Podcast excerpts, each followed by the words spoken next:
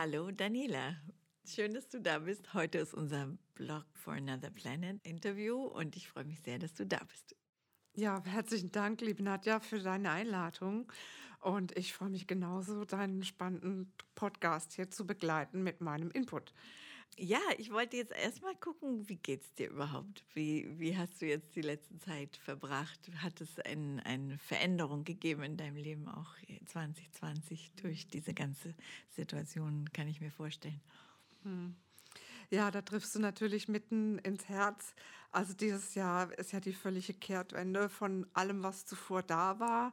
Man lebt online, man lebt mit den Kunden nicht mehr face-to-face, -face, all diese Dinge. Man äh, sucht auch nach Übergangsobjekten für die Kunden, damit sie gut abgeholt werden, dass sie eben nicht in ihrer Personalentwicklung stagnieren, dass sie jetzt ganz konkret in ihrem Recruitment für systemnahe Themen und aber auch äh, für, für ihre tatsächlichen Aufgaben Lösungen bekommen. Es geht so darum, beruflich Übergangsobjekte zu schaffen. Und da ist das Thema Outplacement und Hilfe bei Recruitment ziemlich entscheidend, mhm. sowie auch natürlich das, der Support für dezentrales Führen online. Persönlich ist es natürlich so, dass es ein unglaublicher Wert ist, für sich Zeit zu haben, viel in die Natur zu gehen, mhm. zu wandern. Das mhm. ist der Gewinn dieses Jahres auf jeden Fall. Mhm. Okay, du, du siehst es auch als ein Neuerfinden auch deiner Arbeitsprozesse und, und der, der Art und Weise, wie du arbeitest. Ja, unbedingt. Denn äh, wir werden nicht zu der alten Arbeitswelt zurückkehren. Mhm. Also die Firmen grundsätzlich haben sich verändert. Mhm. Äh, es, wir haben jetzt 40 Prozent der Firmen, die im Homeoffice sind. Und danach wird es in weiten Teilen auch so bleiben. Mhm. Sodass wir einfach schauen müssen, wie können wir da konkret anpacken, dass äh, den Menschen in ihrer Entwicklung geholfen wird. Und da geht es darum, einfach auch Vorschläge zu entwickeln um wirklich ganz gezielt wirklich Support und solchen Support zu liefern, der die Menschen voranbringt. Mhm. Es gibt ein paar Begriffe, die ich jetzt erst durch dich zum ersten Mal gehört habe, zum Beispiel Onboarding. Ah. Äh, es gibt also im Recruitment auch ähm, neue Art und Weisen ähm, des Onboardings oder neue, neue Wege auch, ne? Leute zu begleiten, wenn ich das richtig verstehe.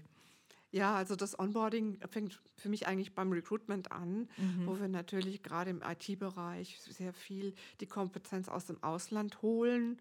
Das ist tatsächlich auch in meinem Umfeld durch Kooperationspartner gegeben.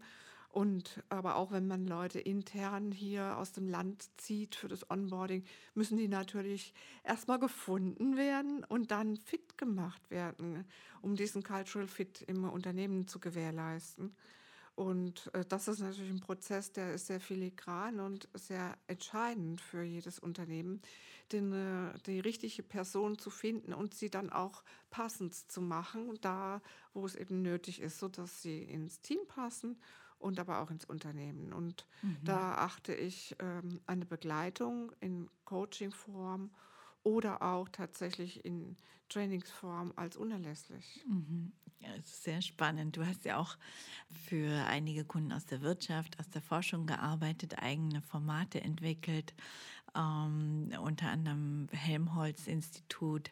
Vielleicht magst du ein bisschen auch erzählen, wie das äh, für dich zusammenhängt, auch vielleicht was auch für neue Definitionen von systemrelevant gibt oder von, von äh, Berufsgruppen, die sie vielleicht sich jetzt auch neu entwickeln. Ja? Mhm.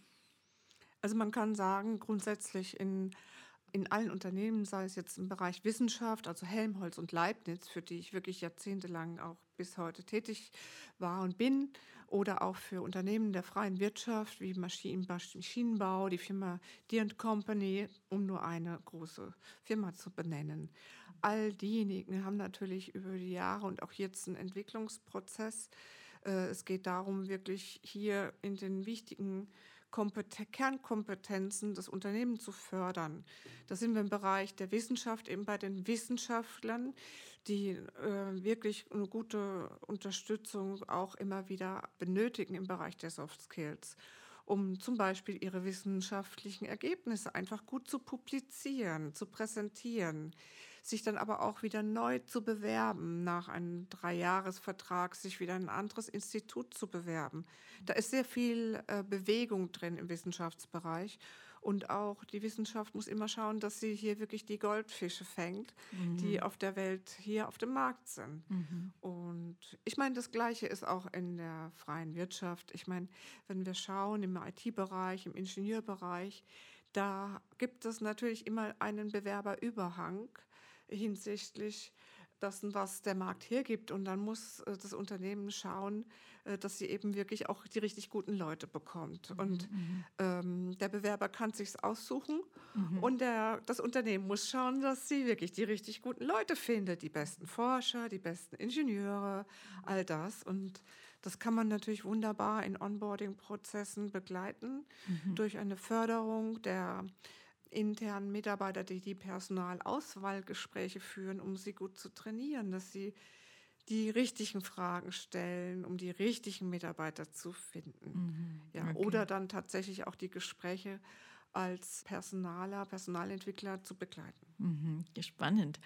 Es soll ja jetzt auch im Vorstand äh, zumindest eine Frau immer benannt, äh, benannt werden. Würdest du sagen, was ist das Wichtigste? Muss man das auch begleiten? Wäre es auch ähm, die Erfahrung, die persönliche Erfahrung, der akademische Titel oder was? Welche Soft Skills oder Skills, glaubst du, sollte man jemandem mitgeben, einer Frau, die jetzt im Vorstand mhm. plötzlich alleine ist zwischen mhm. einer Männerriege, sag ich mal? Okay. Ja, also ganz spannende Frage, natürlich auch wieder gerade aktuell.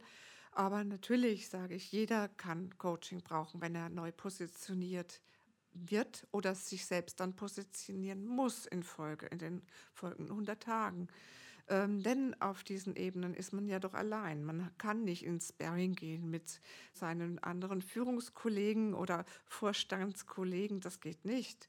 Also der Austausch allein in Sparring ist mit einem externen Coach sehr wertvoll aber tatsächlich auch das, gerade das Positionieren als Frau in einem neuen Arbeitsplatz, in der Führung insbesondere, ist ganz entscheidend. Mhm.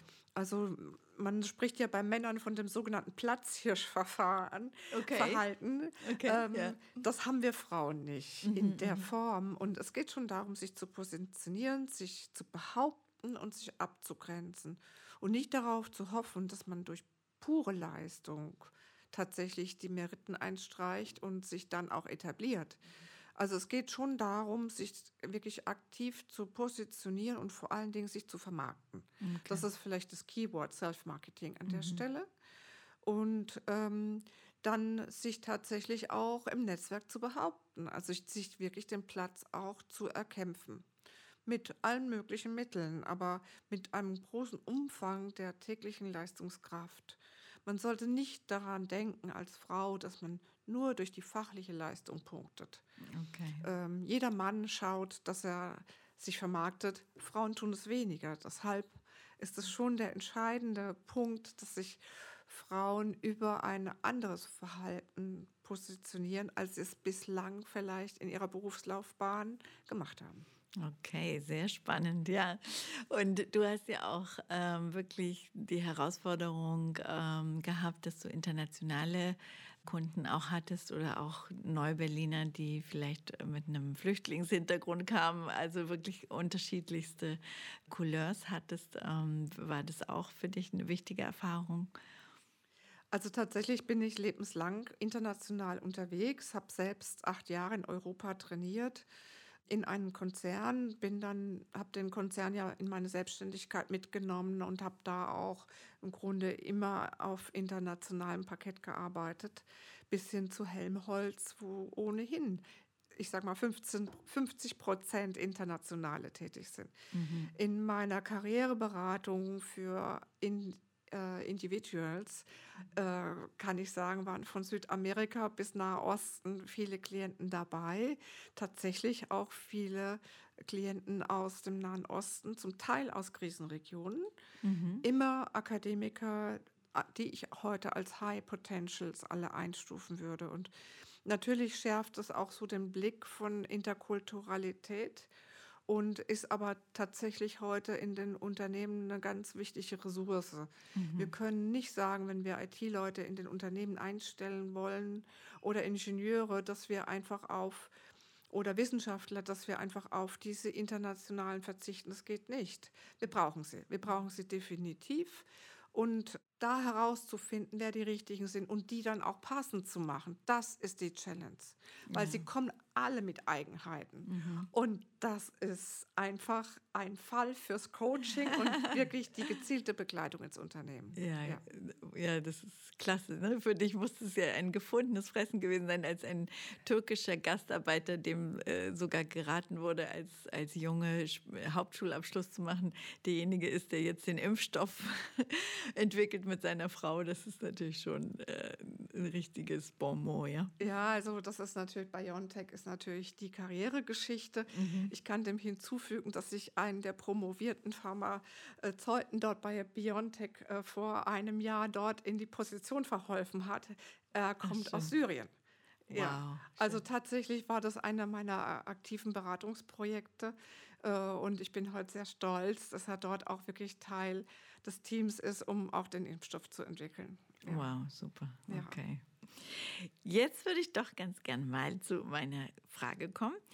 Meine Lieblingsfrage, wenn ein Gast aus einer anderen Galaxie käme, was würdest du ihm sagen? Was ist die größte Errungenschaft der Menschheit? Ah, das ist natürlich als Personalentwicklerin ganz klar. Es geht immer wieder um das Thema Kommunikation, das mich bewegt. Und wenn ich sehe, wie die Kommunikation sich hier auf unserer Welt entwickelt hat, ist das eine unglaubliche Errungenschaft, dass wir Grenzen und Krisen überschreitend mit allen Menschen online und sofort in Verbindung treten können und im bewegten Bild und somit einfach wirklich Nähe, Nähe und Austausch äh, ja, möglich ist. Das ist wunderbar. Mhm. Ich selbst habe vor 40 Jahren die erste E-Mail in der Hand gehabt und vor 25 Jahren ein Handy, das so groß war mhm. äh, wie ein äh, Bauklotz. Und heute, es gibt keine Grenzen mehr und man kann auch Coaching und Beratung mit Saudi-Arabien machen und mit mhm. Südamerika. Und mhm. es ist einfach wunderbar. Auch jetzt die Karrieremesse, es war alles online, alle mhm. Coachings. Und man ist einfach nicht mehr durch Grenzen und Entfernungen getrennt. Mhm, toll, ja. ja. Und gibt es ein Jahrzehnt, was dich besonders geprägt hat, würdest du sagen? Ein Jahrzehnt, das mich besonders geprägt hat, das ist eine ganz spannende Frage. Ich würde schon vielleicht sagen, tatsächlich äh, der Beginn meiner Berufslaufbahn, das war schon äh, eklatant. Der Sprung äh, wirklich in einem sehr innovativen Unternehmen zu arbeiten, das sehr früh mit die digitalen Mitteln eigentlich diese weltweite Kommunikation betrieben hat und wo ich im Grunde Mitvorreiter war als Teil des Unternehmens in Deutschland auch mit all diesen technischen Mitteln zu arbeiten. Mhm. Also ich war sicher eine der ersten, die überhaupt einen Personal Computer bekam okay. und war ein Phänomen, als ich mit einem großen IBM-Laptop unterwegs war. Und das ist mir natürlich geblieben. Mhm. Stets den anderen zu versuchen, einen Schritt voraus zu sein oder zumindest äh, vorne mitzulaufen, mhm. okay. innovativ zu sein, stetig weiter lernen und mhm das hat letzten Endes diese erste Berufsphase, diese ersten zehn Jahre mit sich gebracht. Mhm. Ja. ja. spannend. Ja. ja. Und würdest du sagen, für, für uns, für Europa, gibt es ein, ein Jahrhundert, was ganz besonders prägend oder ganz besonders wichtig ist? Nun, wir bewegen uns ja nun gerade in einem extremen Wechsel. Mhm. Deshalb wird gerade dieses Jahrhundert ein, ein großer Scheideweg sein. Mhm. Äh, ich würde mir wünschen, dass wir äh, natürlich das nutzen als Chance für die Themen, die uns schon vorher bewegt haben, Digitalisierung, Herz, all diese Dinge, mhm. ähm, dass wirklich diese Themen, die uns Menschen auch wirklich nahe sind, bewusster werden, auch natürlich das Thema Klima und Natur, mhm. so dass wir uns alle wieder mehr auf uns besinnen, nicht diesen endlosen Run äh, auf immer mehr und immer höher und immer weiter äh, fortschreiten. Mhm. Spannend, ja, ja. das glaube ich ja. auch auf jeden Fall. Ja. Und glaubst du, dass dein persönlicher Weg anders gewesen wäre, wenn du ein Mann gewesen wärst? Äh, das wäre alles einfach gewesen, denn Biss hatte ich schon immer. Also ich war immer eine, die gekämpft hat und gemacht hat. Und tatsächlich war, würde ich aber schon sagen, dass ich kein Mann bin, sondern Frau hat diesen Biss und diese, dieses Gefühl, Challenges anzunehmen, nochmal sehr geschärft. Denn man hat mir schon in den ersten zwei Berufsjahren die Türe vor der Nase zugeknallt und hat gesagt, in unserem Konzern können Sie als Frau das nicht werden. Wirklich? Ja, ganz unglaublich. Und das hat natürlich für mich bewirkt, dass ich gesagt habe, nicht mit mir. Mhm. Und in meiner ersten Position habe ich immer gedacht, gegenüber des Rechenzentrumsleiters eines europäischen Rechenzentrums, du oder ich. Mhm. Er hat mich nicht gelassen, aber ich wollte. Und das war so für mich dieser Kampf, der ging auch ein paar Jahre. Mhm. Und der hat mich wirklich so persönlich so entwickelt, mhm. als fast einzige Frau in dem ganzen Rechenzentrum, sodass ich eigentlich mit wirklich äh, hochgekrempelten Ärmeln mich immer wieder durchgesetzt habe und positioniert habe, auf meine weibliche Art allerdings, mhm. um dann zu punkten, um meine Aufträge zu bekommen und sie auch kundennah umzusetzen. Okay, wow. Ja. Okay, kannst du mal sehen, ja, Wahnsinn. Ja, also unbedingt. Ja, und, und gibt es was, wo du sagst, okay, das ist für dich äh, jemand, ähm, der während deines Berufsweges äh, begegnet ist, wo du sagst, der hat wirklich Einfluss oder die hat wirklich Einfluss mhm. auf mich genommen? Also ich würde sagen, auch tatsächlich in diesen ersten Berufsjahren waren das vielleicht zwei. Das eine war ein Mann, mein, mein äh, dann späterer Chef, der zu mir kam und gesagt hat, wenn Sie wollen, machen Sie das, ich traue Ihnen das zu, Sie können das machen. Mhm. Und es ging wirklich darum, als 20-Jährige nach Frankreich zu fahren, nach Paris und nach Malmö, nach Madrid und dann dort wirklich Trainings und Support zu geben. Super. Und dann stand ich da und dachte, ich kann ich das. Und er sagte, natürlich können Sie das. Schön. Ja. Und dann war diese Frau, diese Amerikanerin, und sie war die andere einzige Frau unter mehreren hundert Männern, die sehr, wirklich sehr weiblich äh, gekleidet, sportiv ihr kleines Team gemanagt hat. Und sie war für mich so ein Vorbild, mhm. die ich dachte, die hat den Biss, mhm. die hat es geschafft. Mhm. Und so in dieser Korrelation habe ich eigentlich meine Karriere gestartet. Ja. Da waren zwei Fixsterne plötzlich da. Ja, ja. Das Vertrauen des, des einen und mhm. das Vorbild der anderen. Und die haben mich dann letzten Endes bis in die Selbstständigkeit auch geführt. Ja. Mhm. ja. Schön, ja. Welcher Philosoph äh, oder welche Philosophin hat dich denn beeinflusst? Ja, das ist eine ganz spannende Frage. Ich habe auch schon etwas darüber nachgedacht und komme eigentlich zu dem Ergebnis, dass ich den Philosophen hier bevorzugen würde, weil ich einen Philosophen jetzt gerade besonders schätze, den äh, Rainer Forst, der ja äh, als Leibniz-Preisträger und Philosoph hier gerade sich sehr mit unserer derzeitigen aktuellen Lage beschäftigt, nämlich der Veränderung unserer Gesellschaft und die Auswirkung gerade der Politik auch auf äh, unser demokratisches System. Mhm. Das ist aktuell und es ist mir sehr wichtig, dass jemand von außen diese Gedanken einbringt, denn die Politik verschwindet doch immer mehr hinter diesen Maßnahmen. Und aus philosophischer Sicht diese Draufsicht zu entwickeln, was es bedeutet, was mhm. hier passiert, das ist schon sehr spannend und auch, denke ich, sehr hilfreich für alles, was die Politik jetzt tut. Mhm. Und Kernaussage von ihm ist tatsächlich, dass wir hier Gefahren haben, in ein, in feudalistische Systeme abzurutschen indem wir wo als reiches Industrieland gegenüber anderen ein Auftreten haben, Impfstoffe beispielsweise in großen Dosen einzukaufen, wie sie sich kein Land leisten kann. Mhm. Und dass man eben schauen muss, inwieweit wir abgeben mhm. und dann auch interdemokratisch agieren mhm. und nicht als feudalistisches System auftreten, genauso wie innerdeutschlands, dass wir mhm. nicht sagen, die einen bekommen Subventionen und die anderen nicht. Die einen dürfen arbeiten, die anderen dürfen nicht. Mhm. Die Gefahr, und das ist die Quintessenz, ist zu betrachten, dass wir nicht in einen Sozialdarwinismus abrutschen. Mhm. Und dass es darum gilt, hier einfach vorsichtig zu sein. Mhm. Sehr spannend, mhm. ja. Und welche Schriftstellerin oder welcher Schriftsteller ist äh, oder hat dich bleibend geprägt? Ja, also tatsächlich ist eines meiner Lieblingsbücher jenseits von Afrika. Mhm. Ähm, es ist nicht nur eine Liebesgeschichte, sondern Tanja Blixen hat ja natürlich auch äh, hier sehr viel über Afrika berichtet und den Aufbau der Plantage dieser Unternehmerin. Und es geht da sehr darum, in meinen Augen wirklich alles nicht nur zu lesen, sondern auch wirklich zu erleben. Sie hat ja sehr tiefsinnig alle äh, Zusammenhänge dargestellt, sodass sie erlebbar werden in einer hohen Emotionalität und sehr filigran beschrieben. Und äh, das ist, finde ich, die hohe Kunst des Schreibens und äh, immer wieder eigentlich eine große Bereicherung.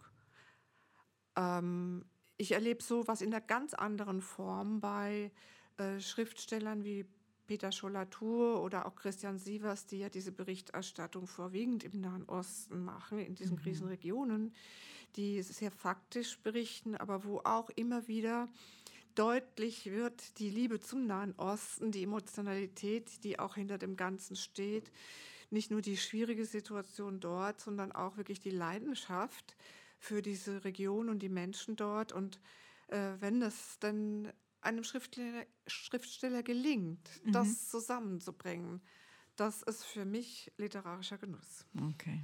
Ja. Und, und was würdest du sagen, ist der Vorteil einer Frau zu sein? Jetzt einfach ganz allgemein.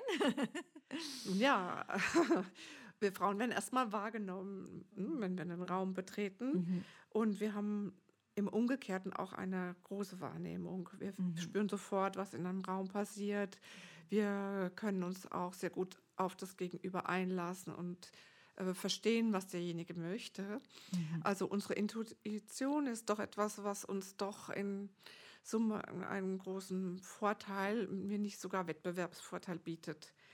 Wir müssen nur schauen, dass wir dann auch mit Fakten und Zahlen punkten, damit mhm. wir auch mhm. ernst genommen werden. Okay. Aber die Weiblichkeit zu nutzen, mhm. auch tatsächlich vom Äußeren, mhm. sehe ich auch als etwas, was durchaus legitim ist und heute auch tatsächlich so ist. Mhm. Äh, vor Jahren war das noch nicht üblich. Da mussten wir im grauen Kostümchen da sitzen. Ich würde sagen, dass als Frau darf man heute auch in Führung Frau sein. Mhm. Und auch tatsächlich so auftreten. Okay. Muss, man muss keine Schul Schulterpolster mehr. Nein, keine Schulterpolster mehr. Die Schultern sollten natürlich bedeckt sein. Mhm. Also schon äh, den Dresscode sollte man wahren, aber man kann natürlich auch mal ein schönes Kleid tragen und man kann auch ein bisschen Ausschnitt haben. Es darf alles weiblich sein. Man muss nicht so wie früher in einem amerikanischen Konzern oder auch in anderen äh, Situationen der Wirtschaft einfach das graue Kostüm tragen oder mhm. den dunkelblauen Hosenanzug. Äh, ich erinnere mich, früher hatte ich entweder das eine oder das andere. Man ist zweimal im Jahr zu Pik und Glockenburg und hat sich drei Anzüge gekauft. Mhm. Also heute darf es weiblich sein und, und es muss aber zur Situation passen. Das ist das Entscheidende. Mhm. Ja. Ja. Und, und Casual Friday, gibt es das eigentlich noch? ja. Begriff, diese Möglichkeit. ja. ja. also ich denke mal, das ist tatsächlich eine Frage der Unternehmenskultur. Mhm. Ich denke, da muss man genau hinschauen, mhm. auch tatsächlich des Landes und der tatsächlich der Region. Wir haben in Süddeutschland eine ganz andere Unternehmenskultur sehr häufig in diesen Themen Casual Dress oder eben nicht oder Dresscode äh, als in Berlin. Da haben wir natürlich die Stadt der Freiheit, warum auch alle gerne hier sind. Mhm. Und ich sage aber, es muss alles immer anlasskonform sein. Und das bedeutet eben, bei, gerade beim Bewerbungsgespräch ist der Dresscode schon entscheidend, weil er, es ist ein Format mhm. und das darf dann nicht verlassen werden. Mhm. Was danach ist, dann muss man immer mit offenem Auge im Unternehmen unterwegs sein und schauen, wie verhalten sich die Leute. Mhm. Wie begegnen Sie sich? Wie grüßen Sie sich? Treffen Sie sich auch nach der Arbeit? Ist eine Teamsitzung da? Wie kommen Sie hin? Ist es denn der, der Turnschuhtag, der Casual Friday? Mhm. Also da gilt einfach nur eins, schauen, anpassen, anpassen, anpassen, anpassen, sodass man dem Cultural Fit entgegenkommt. Okay. Ja. Wow. Mhm. Und was würdest du einer jungen Frau heutzutage dann empfehlen, die jetzt gerade vielleicht äh, Abitur gemacht hat und äh, sich überlegt, was sie gerne machen möchte? Wie würdest du sozusagen die, die diese Frau begleiten oder was würdest du ihr als, als Tipp mitgeben?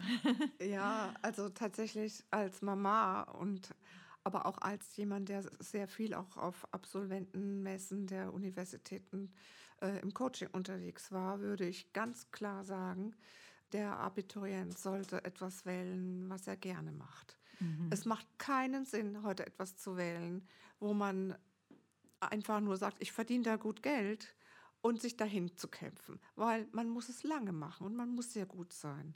Also es geht darum, die Talente, die eigenen Talente zu erkennen und den Talenten entsprechend die Ziele zu definieren. Und dann muss ich sagen, sind wir hier ja wirklich in Deutschland in einem klassischen Zertifikateland, wo sei es IHK-Abschlüsse oder universitäre Abschlüsse entscheidend sind für eine Karriere. Also in jeder Stellenbeschreibung sind heute die mhm. Messlatten gesetzt und deshalb muss man, das muss man wissen. Man kommt mhm. nicht wie früher oder wie in Amiland, take a job and show what you can in einen Job rein.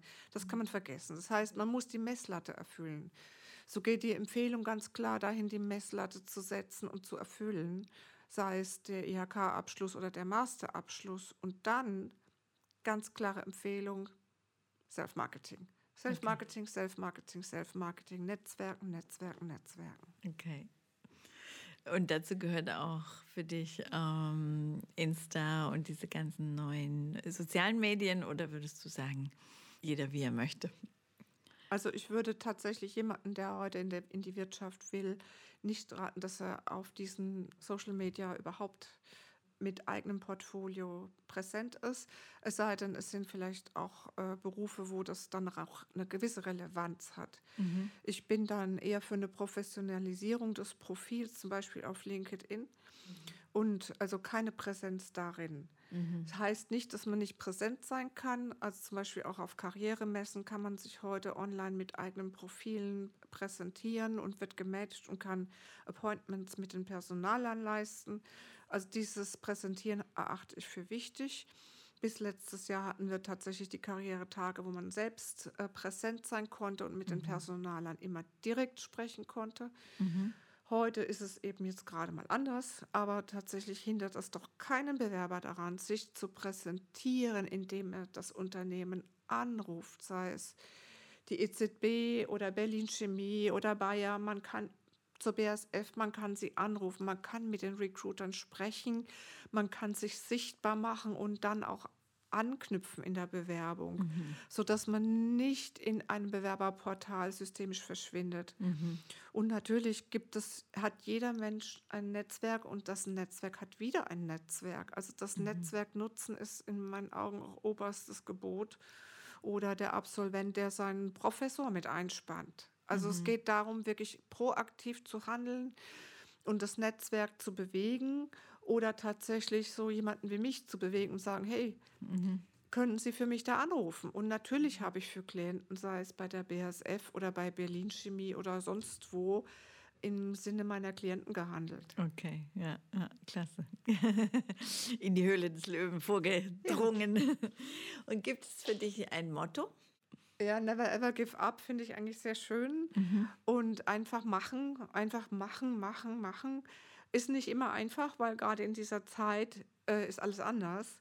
Aber es geht darum, die Ärmel hochzukrempeln und tatsächlich das, was man als Ziel sieht, in Angriff zu nehmen und zu schauen, dass man das umsetzt. Okay. Super. Vielen, vielen Dank, Daniela. Ja. Das war wunderbar. Vielen Dank, dass du mir einen kleinen Einblick in deine Arbeit auch gegeben hast und bleib gesund. Ja, herzlichen Dank, Nadja. Ich freue mich sehr und auch dir eine gute Zeit. Dankeschön.